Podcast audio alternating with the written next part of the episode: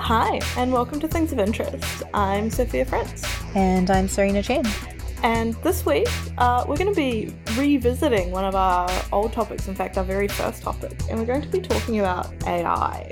Essentially, AI has the potential to be really helpful and to take a lot of boring, menial tasks out of the hands of people who just don't want to do them. And that's fine. Like, if you're using your data scientist to actually do science to data rather than data entry, that's awesome. But the problem arises when we don't become aware of what computers learn. I think one of the really good examples of this is an example where a machine learning algorithm was used to try and classify um, whether moles looked like they could be melanomas or not. And because the people training the data wanted to make sure the machine knew how big cancerous melanomas were, they photographed next to a ruler, and the algorithm determined that if moles were photographed next to a ruler, they were more likely to be cancerous. Which Which is fair. yeah, like legit outcome, really. Um, but that is also really bad in some ways. So, for example, I was talking to a colleague yesterday about how human bias sneaks into our data. I, I say sneaks. It's very obvious to every discriminated against minority. But Mm. for white people, we can say snakes. um, like, for example, if you fed in the last 60 years of crime stats to a machine learning algorithm and said, who is most likely to cause crime, the machine learning algorithm will quite rightly come back and go, well, brown people are. Because that's who we've been arresting for the last 60 years because we're racist. Um, but yeah, I wanted to have a big chat about this. I went to a talk fairly recently about AI and healthcare, and I feel like it didn't really dig down into these deep social issues that surround Mm. the use of technology in these ways, particularly looking at AI. And I mean, like, my specialty is in healthcare, so I'll probably talk about that a lot. Um, but yeah, I'm sure you have thoughts on this as well, Serena. Um, what's a what's a good example you've seen of AI doing exactly what it's meant to do, but nothing that any human anticipated? A lot of racist shit mostly comes to mind. Um, first and foremost, uh, I'm sure like we've talked about this on the podcast before, but like Google had a bit of a scandal a couple of years ago when uh, their machine learning algorithm um, labeled black people as gorillas, and that was just like a yikes moment for everyone. Um, I don't know. It's it's and again, like I'm I'm sure we've talked about this before, but we have to realize that when it comes to machine learning algorithms, um, it's not like there's a there's a programmer behind it that that um, says, "Hey, machine, this is the things that I'm going to teach you," and you know, there's not like the program behind it that understands how the machine is learning. The only thing that we feed it is some kind of fitness function, some kind of uh, metric that says, "Hey, you're doing a good job of I don't know classifying cats and dogs," or "Hey, you're not doing a good job of classifying cats and dogs," and we don't really we don't really specify the nuances um, of the cat and dog world, and we don't understand how these machines get there to the classification of cats and dogs, for example. And I think that's something that the general public really um, uh, doesn't quite get yet is the fact that like no one understands what these algorithms are doing, and when we don't fundamentally can't understand what these algorithms are doing, there's not a really good way to um, to police it and to regulate it. And so we have to be extremely, even more careful of uh, the things that we do control, like the fitness functions and the training data that we feed these algorithms. Because if we're not, then it's, you know, we have no idea what it's going to do. Yeah, absolutely. And I think I think something that's becoming increasingly obvious to me is that when computer scientists go into and computer programmers go into a field that they're not familiar with, they're not aware of the things they have to like put into their fitness function. so like healthcare is a really good example in that you get computer programmers who come into healthcare and they're like, yep, easy as like we'll put in the clinician notes, we'll put in the test results, we'll put in like the pain scale data, and it'll spit out like, you know, what it's likely to be. Good to go. But when you're familiar with the field, you're like, well, we know that like clinician notes vary wildly from person to person are like quite a clear indicator of unconscious bias. So like even the difference between like patient claims and patient has. So like patient claims to have pain in their back as opposed to patient has back pain is like a huge difference and that's often really gendered that's often like racially different like um i know there's been a bunch of studies in the us that show that doctors just assume that black people like have a higher pain tolerance and are lying when they say that they have pain um, there's been some really good pieces written by often like um, nurses and doctors who are black, but also by other people of color and uh, white people as well. They write good stuff sometimes, um, where they talk about just like seeing how differently registrars treat, you know, like self indicated pain. Um, and I had a really good conversation with a colleague who's a registered nurse yesterday, where he was saying like often you'll also see that people will assume that they should be in pain at particular stages of treatment. So when people come out of surgery, even if they're not like actually experiencing pain, if someone asks them, Are you in pain? And you know, they've come out of surgery, they're coming off like anesthesia. So like the sort of like logic circuits are a little bit fried at this point. But they will often say that they're in pain, even when they're not, like brain chemistry wise, because they are aware that they should be in pain because they just had surgery, if that makes sense. Okay. And like, so I had um surgery where I had to go under general anesthesia uh, a while ago now. Um, but it's absolutely when you come out of it, like you can no longer mm-hmm. make logical calls. You're just like, goodness, one plus one, five. I'm unclear. um, and so like talking to this guy who's a nurse, like absolutely. I was like yep that sounds very real from my experience with anesthesia and coming off it. Like it was just it was wild. I was like i could make no sense of anything. Um mm. but because there's all this bias that exists in clinician notes that exists like not in test results because often those uh, uh, we can get into like um reference ranges in a little bit if you want. Test results are normally a bit better. Um mm-hmm but even like pain scales, right? Like I've had instances where I've had yeah. to self-report my pain and the attending has written down a different number to what I've said. Right. Because they don't think I'm correctly self-describing my pain. I'll say 8 and they'll write down 6 and it's like incorrect. Also pain right. pain scales are broken, but also incorrect. that must be really frustrating. Yeah. Yeah, it's pretty terrible. Um Yeah one of the big things is so there's a lot of discussion in Australia right now as people move across to electronic medical records, which mm. every I feel like everything we mentioned in this episode could be a whole other episode by itself. And I just want to put that caveat out there now. So just like whenever I make that little sound, like that's a yeah. this could be a separate episode.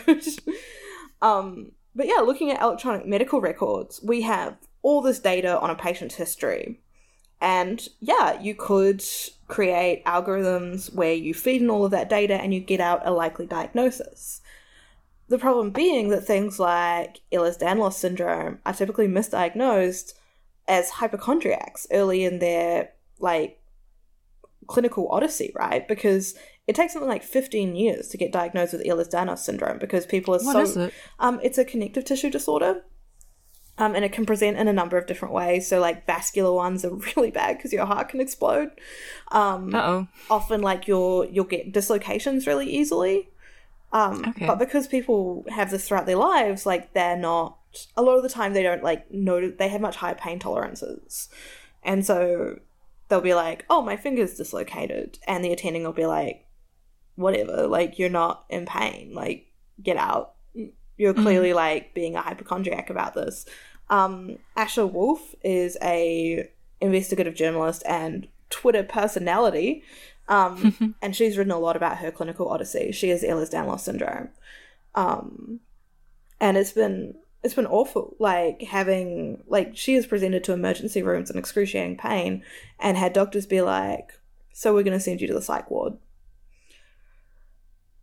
And that's my nightmare. yeah, and passing that over to a machine that everyone trusts. And I mean, like, look, I've also been watching the most recent Star Trek where this is like a huge um story arc where it's like machine that everyone trusts goes bad. It's very Black Mirror, the latest season. Um, but yeah, like handing all this over and saying like, well, you know, we put in your patient history, and the machine says it sounds like you're a hypochondriac. Like we see computers as like these unquestioning entities where like the, Yeah. they just use logic and are therefore like at a higher level than like how we humans with our emotions and our gut feelings and our illogical natures are. Like that's hmm. hugely dangerous. Like when you think about like people with endometriosis who get misdiagnosed, like often a number of times before they're finally diagnosed with endo, and that's a condition that affects like one in ten people with uteruses, right? Like that's hmm. that's a big problem.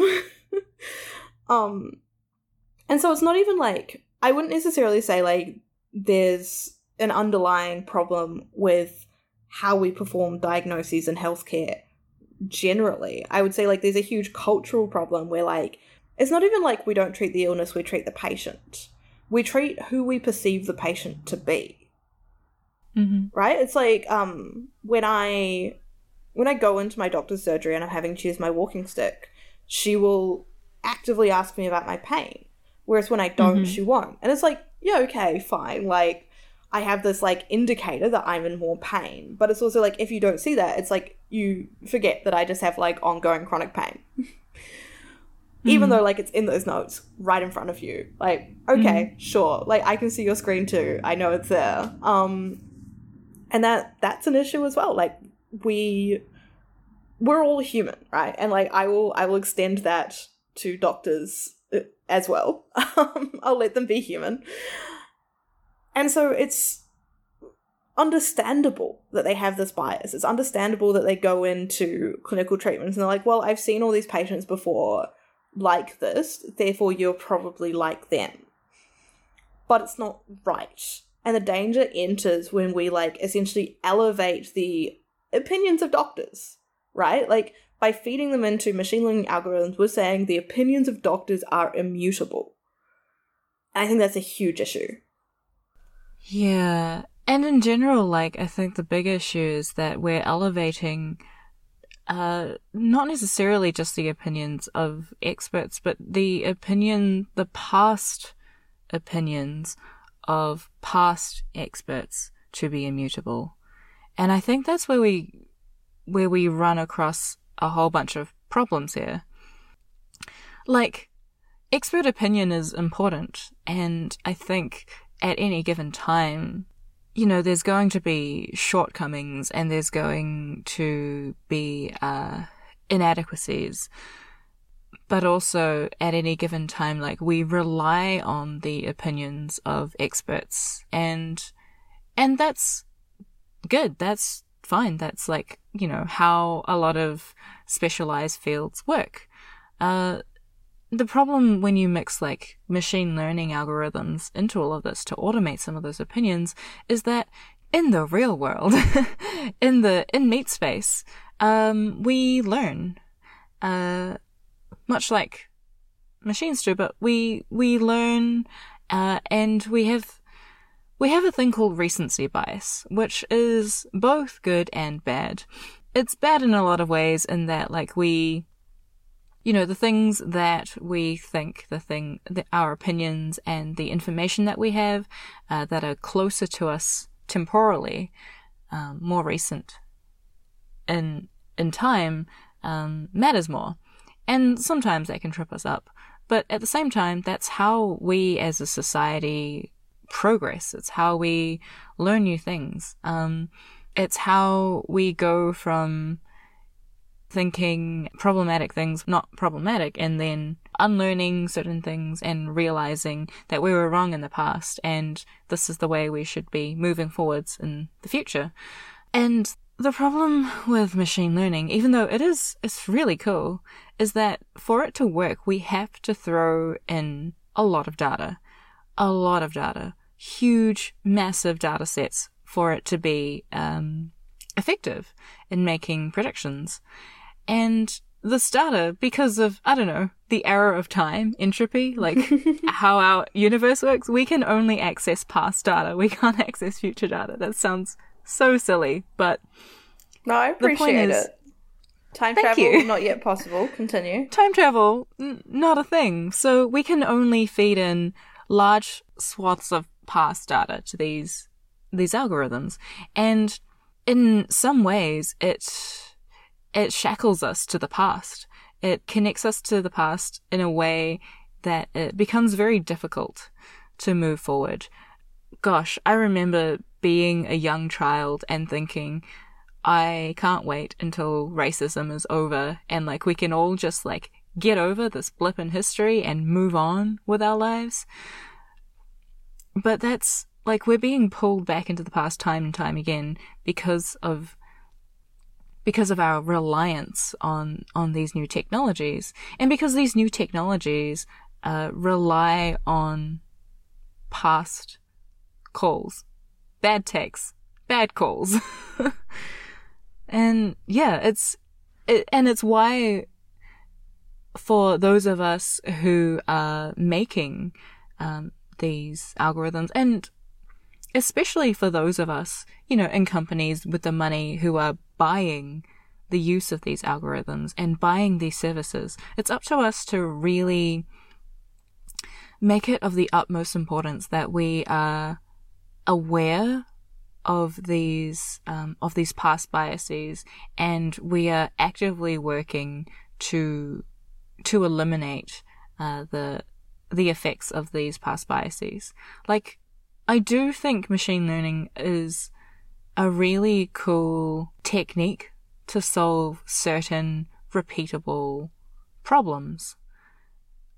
Uh, I guess, like, it, it starts going bad when it becomes overhyped and it becomes like the band aid you apply on everything. It becomes like the snake oil that, you know, solves every single problem. And it really isn't. So, I mean, I guess it's just a general comment for, for technology. You know, in general, is just to be a bit more careful and considered. Yeah, absolutely. I mean, there are always like additional checks and balances you can kind of like feed into anything like that, but I think there are elements of, you know, AI techniques that could be really, really useful for healthcare. And things Mhm. like flagging when someone, you know, like if you streamline triage by getting people to self report some of their symptoms or whatever, or if they're like a known patient to the hospital, um, like that would be really helpful. There's stuff like when I've had to go to the hospital with like mental health crises, if I go there by myself, like under my own steam, they don't take me in Mm. seriously. And the comment made was like, well, if you want to be taken seriously, you call a mental health hotline and they will flag you as being someone that needs to be taken seriously. And it's like, well, this seems cooked, but like, great Yeah. so glad that my history of like depression and suicide attempts wasn't sufficient to take me seriously. Cool life, Australia. It's Um, kind of wild because it's like you're doing the right thing by saying, "Hey, I'm gonna go and like take myself to a hospital and get some help." yeah, like, And why are you being punished for It- doing the right thing? Question mark. And it's like, well, like- I know myself well enough to know that like calling a mental health hotline is just they're gonna be like, oh, you seem unwell, like go to the hospital. Okay, cool. Yeah. That's what I was gonna do anyway. Good life. But yeah, even something that could just like add flags to people's files where it's like, oh, remember to check this, remember to do that. And I think a lot of the um, clinician software that's used does that anyway. So like I know when my doctor opens stuff up, she has like notes about my history with like some red flags next to bad things. Um, Mm. it's just like adding that extra layer where it's like, oh, if this person presents to emergency, it's probably because of this thing. Or, hey, this person is like a cis woman at the age where cis women tend to get heart attacks. She's presenting with like back pain and like cold sweats. Seems like a heart attack.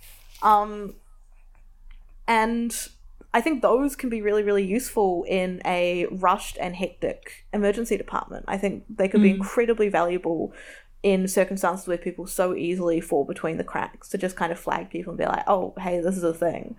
But I Mm. think if you go into those environments without the context of the history of like the discrimination and bias that exists within those environments and like how to alleviate that. Like, essentially, what you need is like a sociologist to go with you whenever you write computer programs or machine learning or any kind of training and test data set, right? Like, you know, sociologist yes. there to be like, okay, so this is what we're doing. yes, include experts from other fields, computer scientists. Yeah.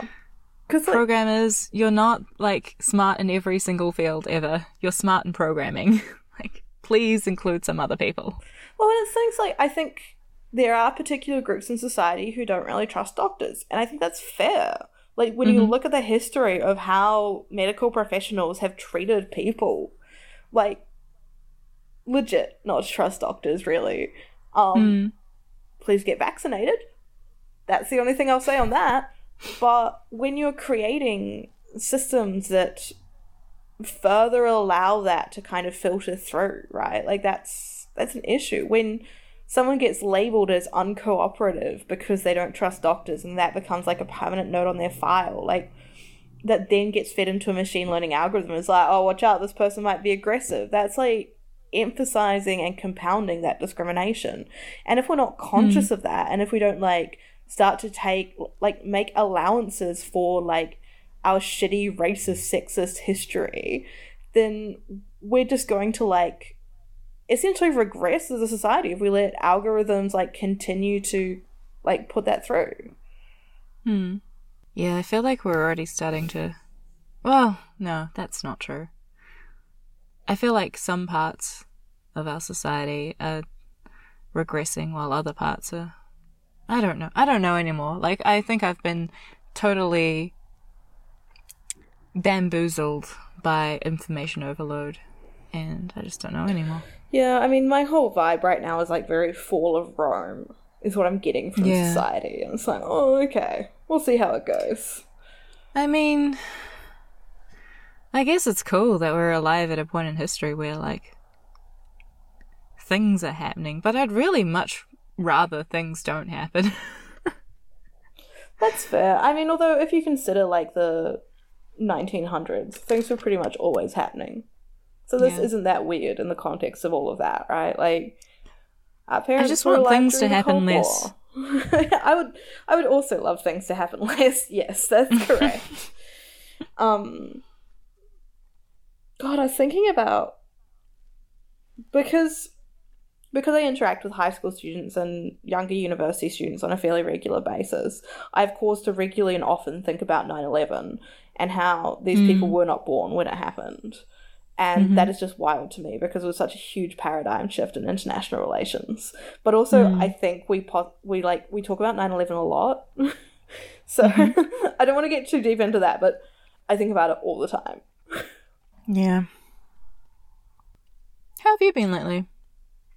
I've been good. It's been warm again. That's good. Global warming, mm. you know. Yeah, it's been like weirdly good weather in Wellington lately. Usually by this time of year, it's like back in Shitsville. Yeah, just like pouring down with rain, when it's freezing. But no, it's like a light breeze. Um, it's a bit nippy because it's April. Yeah. How's all your design stuff been going? Um, slowly. I feel so silly doing life things like thinking about a job and a career and you know, where to live and stuff like that, when the world seems to be burning around me. Do you feel the same? I mean, like a bit, but like, what else can we do? I mean, it helps that like I have, you know, so much mental illness. Um, I've been having a bit of a depression time lately, but I'm coming out of mm. it. I think I mm. rediscovered mm. my anger, um, and that always helps. Um, so yeah, like being ill all the time really helps. Um, like sometimes I feel a bit guilty that I can't do things.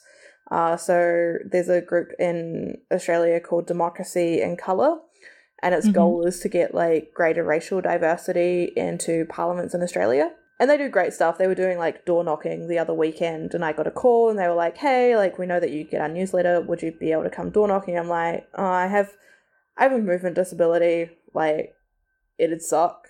Basically. Mm-hmm. um, and they were super understanding about it.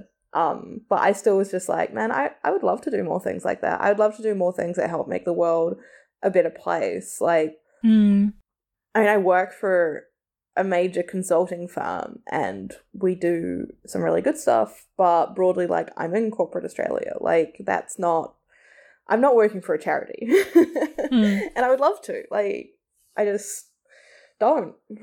Um, because I'm I'm conscious of everything else in my life. And I think like the way we start to look after society is to look after each other. And that's not necessarily like drawing back to our social ties, but there are things like um I have wonderful neighbors, one of whom also has PTSD and we support each other and sometimes she'll like make me dinner and that's really Aw. cute and awesome and like there's like Mm. there's like three apartments really close to each other and we all like give each other gifts all the time it's extremely adorable Um, so cute.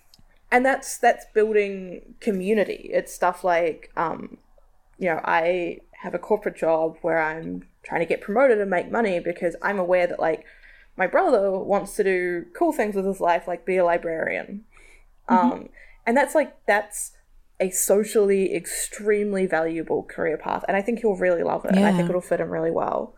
Um but i'm also aware that like my parents are over 60 and they've been pretty sensible with their money but i do want to be in a position to be able to financially support them if i need to. Mm. um and so because my brother is doing this socially valuable thing that doesn't make money i know that i need to do something that makes money Mhm. um and that's kind of like that's being aware of how we fit into our networks and i think it's also like maintaining networks of people different to you Yeah. and it's very easy once you go into full time work to shift to having a lot of your friends being work friends. And often they're people who are similar to you in a lot of workplaces. I feel very blessed that um, our workplace tries very hard to get uh, diversity of thought happening, which is often a very bullshit term. Um, yeah, I was about to say. yeah, no, um it's that's basically shorthand for saying like there is no one there who is for like I mean Lauren, obviously. Um but aside from that, there's like no one there who comes from a similar background to me, who has had similar experiences to me, who like sees the world the way that I do. And similarly, like we're all quite different to each other. And that's nice because I often felt during my PhD, particularly like um, when we went to like students' camps, I would feel so different to everyone around me. And I would feel like Mm. they were all the same. hmm And that's, oh, I'm going to cry. Um, that's heartbreaking. Like, Yeah. that was so tough the last students retreat that I went to where I was like I feel like you're all speaking a language or have some kind of code that I cannot Yeah. understand Mm. because I like and like broadly during my PhD it was because I had interest beyond science which is Mhm. like I I cared about the world beyond like the scientific research world. And I think there's huge importance to people who only care about scientific research world because they do things like invent the next Panadol and Mm. like the polio vaccine and everything like that. Those are the people who get us like medical breakthroughs because they are so focused on their thing. But I just Mm. I wasn't and there was no one else like me at those camps where we were like out in a scout camp for two days and that's so isolating. And now at work i actually i'm different to people but because everyone's different to each other i feel like i'm part of a bigger thing. But i've Mm. also taken a conscious effort to be friends with people who aren't in full-time work who aren't like in corporate australia who do work at charities. Like i i've um deloitte does like this annual thing called impact day where we go Mhm. out and we do volunteer work. And the last charity that I went and did volunteer work for was while I was having a pain flare.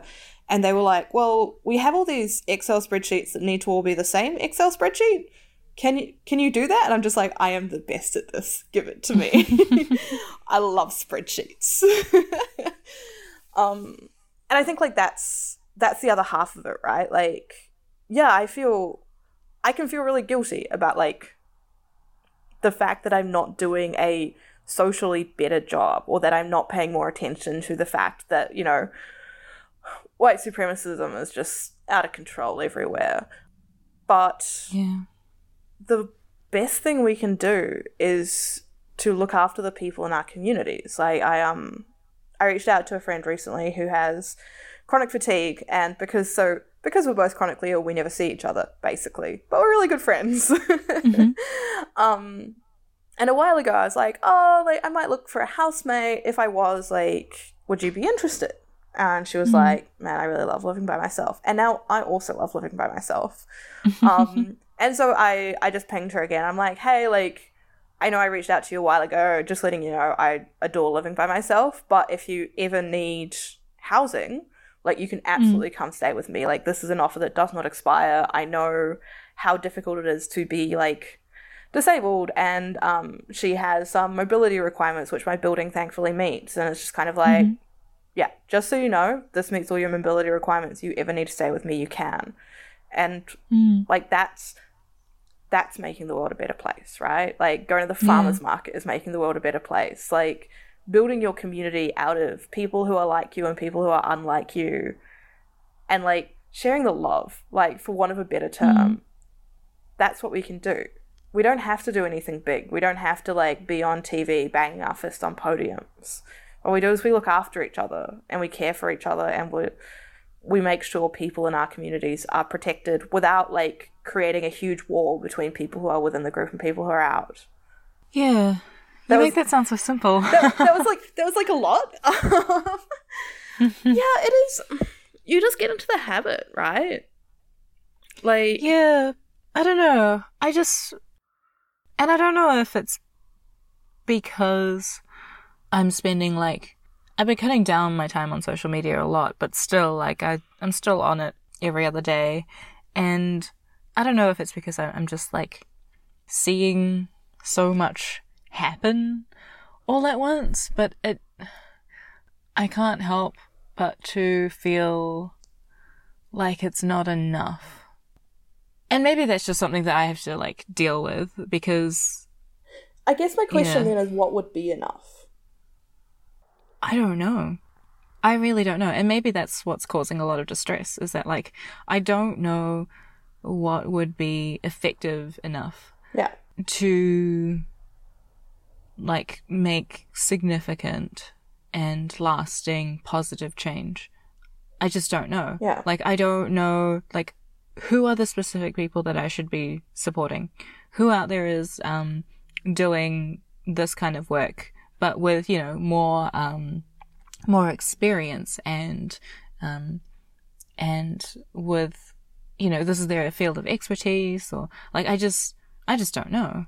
And so I feel and I don't know, like a big part of me just really wants to be like, can I just shut down the internet for like a week?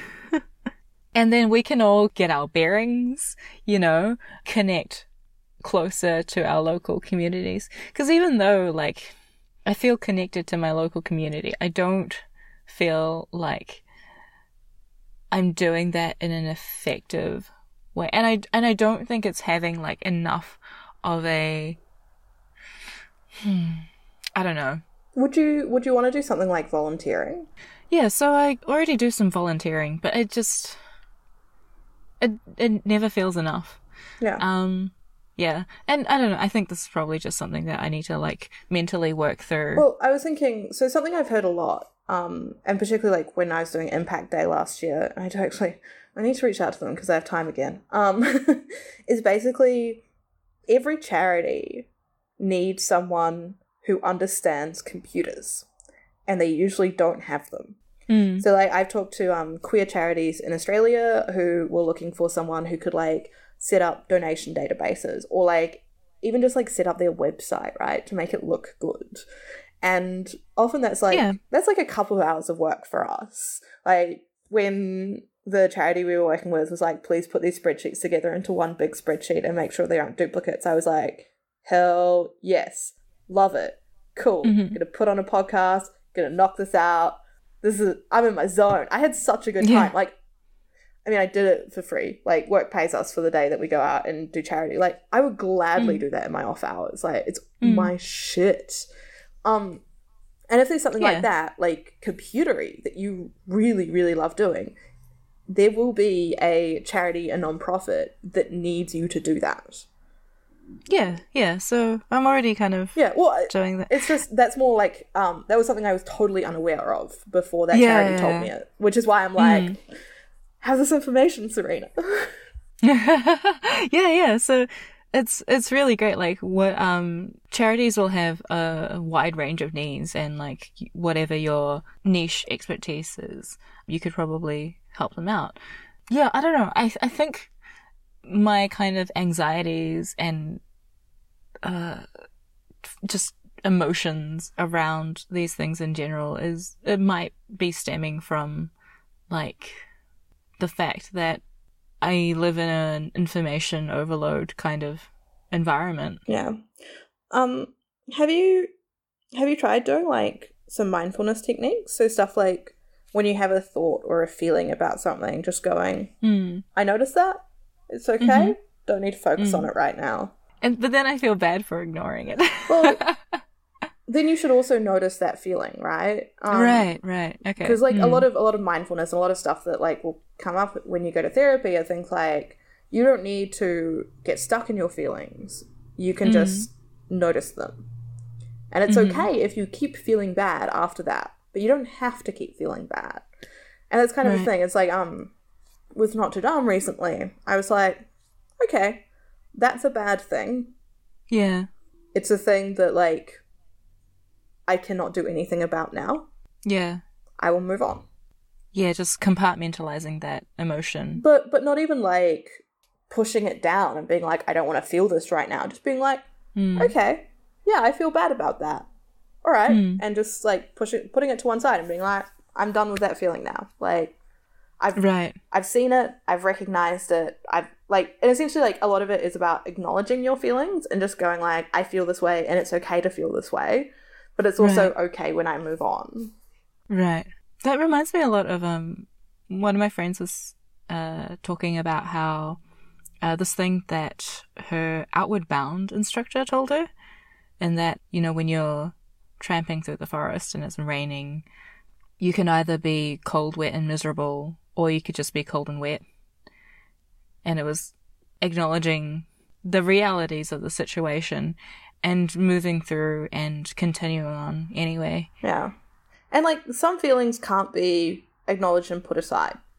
And that's hmm. that's totally understandable, whether that's because like there's just so much emotion that you're having right then, or because the emotion is tied to mental illness, for example, like that's fine. But like the big technique is just acknowledging your feelings and putting names to them and then going, It's okay that I feel this way.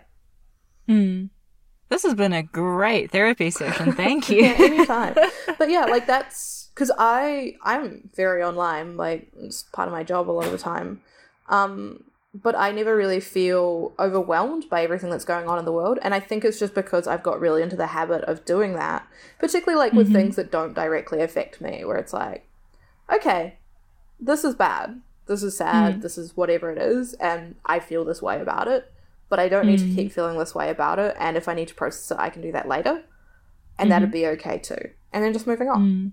I think um the other thing as well is like we often try to focus a lot on feeling happy and placing that in a Mhm. dichotomy with every other emotion with like you're either happy or you're sad, you're happy or you're angry, you're happy or you're miserable, you're happy or you're this. And Right. actually we want to aim for like a really neutral feeling state. Hmm. So you don't want to be happy. You just want to be chill. You want to be peaceful. You want to be content. Um, and that's something else that like I think I think probably really helps with like how I feel about the world. Is like I don't feel happy about the world. Like there are many ways in which our world is fucked. It was 30 degrees the other day. It's April. Global warming's going to kill us all. Oh But- god. sorry. But like in my day to day life, I'm peaceful. I'm content. I'm like, yeah, global warming is really bad, and I feel anxious about what is going to happen to the world with global warming. I take the actions I can about that, and I acknowledge that feeling, and I move on. Mm. Sometimes I feel like we're all just on a big conveyor belt to tragedy. and we're all just squabbling with each other about. Yeah, well, I mean, life is a big conveyor belt till death, if you want to talk about it that way, right? Like, Yeah, I guess so. like, ultimately, we all die, but that doesn't but mean that's okay. yeah, like, and that doesn't mean we can't try and make the people around us happier or more content in their lives while we're here. And like, that's that's again why like I come back and I focus on community.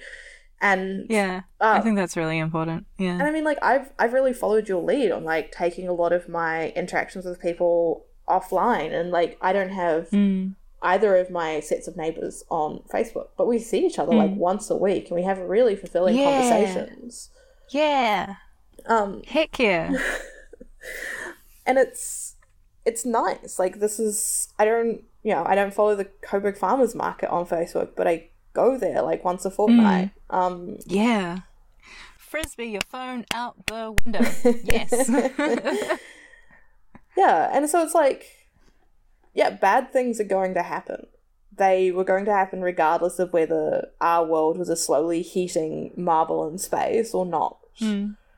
And all we have to do is figure out how to make them better for us and for people around us. Oh, that was lovely and inspirational. Yeah, this Thank is a really positive episode. Um, I really um, loved that. It's going to be a good juxtaposition to our last couple. Yeah. Yay. Um, but yeah, like I think it's easy to be like depressed about the world, Mm. but it's also easy to for that to turn into a feeling like you can't do anything, and as a result, inaction.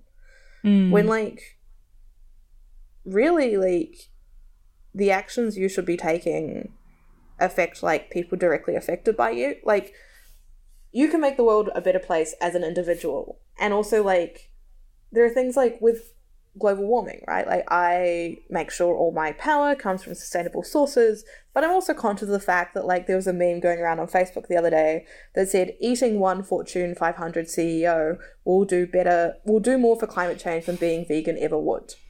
I'm just like, yeah, like you know, I can make my choices. I can sort of vote with my wallet in consumerism. Like I can, I can do everything I can, but ultimately, like the most that I can do is to impact the people around me positively, right? Like, and I mean, I think it's something I particularly feel being like being non-binary, being queer. Like, we've got a wildly high rate of suicide in our community. So mm. for me, like, I'm very aware that the impact of making someone's day a bit better, like, could be literally life changing. Yeah. Um, and I think that's something we often forget, particularly when we have information overload about things going on in the US, about Brexit, about Trump, about people, Nazis. Well, just like people in Europe being shitty to refugees. Good to know. Like, Or even just like here in New Zealand, um, just the the kind of inaction and the blaseness that we're approaching white supremacy with. The kind of she'll be right attitude. I yeah. We do what we can. yeah, Yeah. because like all you can control are your own actions. Hmm. And just coming back to that, I find has been really helpful whenever I'm like, fuck me, Trump got elected. It's like, well, I can't vote in the US elections. What I can do is support my friends who are impacted by that, is talk to like my trans and non binary friends in the US, is to touch base with them and make sure they're doing okay. And like, whenever they're worried about potential legal changes, like, hear them out and say, hey, like, is there anything I can do? How can I support you? Um, because that's that's the only impact I can have. Like I can't depose him, you know? Mm. And I think feeling like you should is a way down a path to really bad mental health, you know? Yeah. Thank you for your inspiring and encouraging words. That was absolutely lovely. How are you feeling now? I mean, still terrified, but you know, feeling like I can take another step forward. Yeah. Yeah, rather than, you know, because what does end up happening, like when you kind of get, when you fall down into this like spiral of hopelessness is inaction. And inaction just makes me feel even worse. Inaction just makes me feel e- like even less of a contributor. So, yeah, small steps, baby steps. and like and Yeah. understanding what matters like reading terrifying news on twitter and facebook doesn't matter if you didn't read the news like it literally wouldn't make any difference Right. um Yeah. Yeah i i get like newsletters delivered to my work and my personal inboxes that just give me a brief on what's happening in the world and i often don't feel the need to then go and see like you know what's trending on twitter is like the horrible thing that we've been revealed today. And sometimes i feel that that doesn't necessarily mean like i never feel like that makes me a bad person. Sometimes i mm. feel a bit bad about not engaging with the news as actively as i used to but it's healthier you know and like It's way healthier. Absolutely. yeah like for me and again like i think this is um because my comparator because like the ultimate extension of me feeling bad is me dying right like Mm.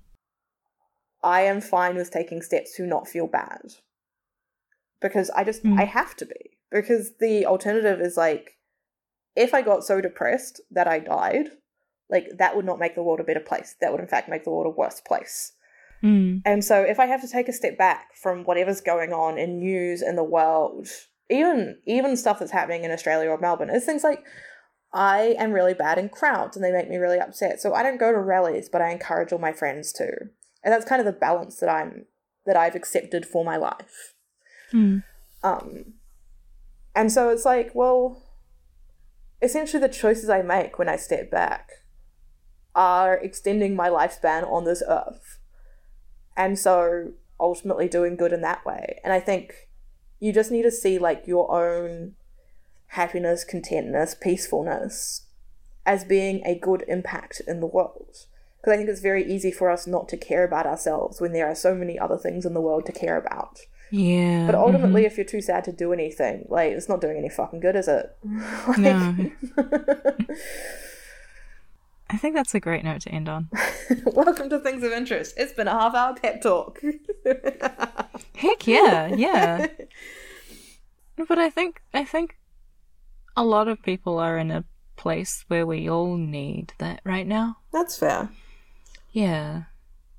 And I think a lot of us have been in that place where we need that for like the past few years, let's be honest. Yeah. Mm. It's definitely it's been a process for me, right? And it'll be a process for everyone to get into the habit of being kind to themselves. So like the important thing as well is to be kind to yourself if you're bad at being kind to yourself. Okay. Um, the the flip side of that is don't feel bad for feeling bad. Mm-hmm. Um, because that's just that's how you spiral, mate. Yep. Anyway, this has been Things of Interest. This episode, we talked about machine learning algorithms, we talked about AI, we talked about healthcare, and then we talked about you and how you feel. I would like to clarify that I am in no way a mental health specialist. I have just been to a lot of therapy. and so have learned some very useful things from therapy. Mm. Um, hopefully, some of these will help you, but if they don't, that's okay too.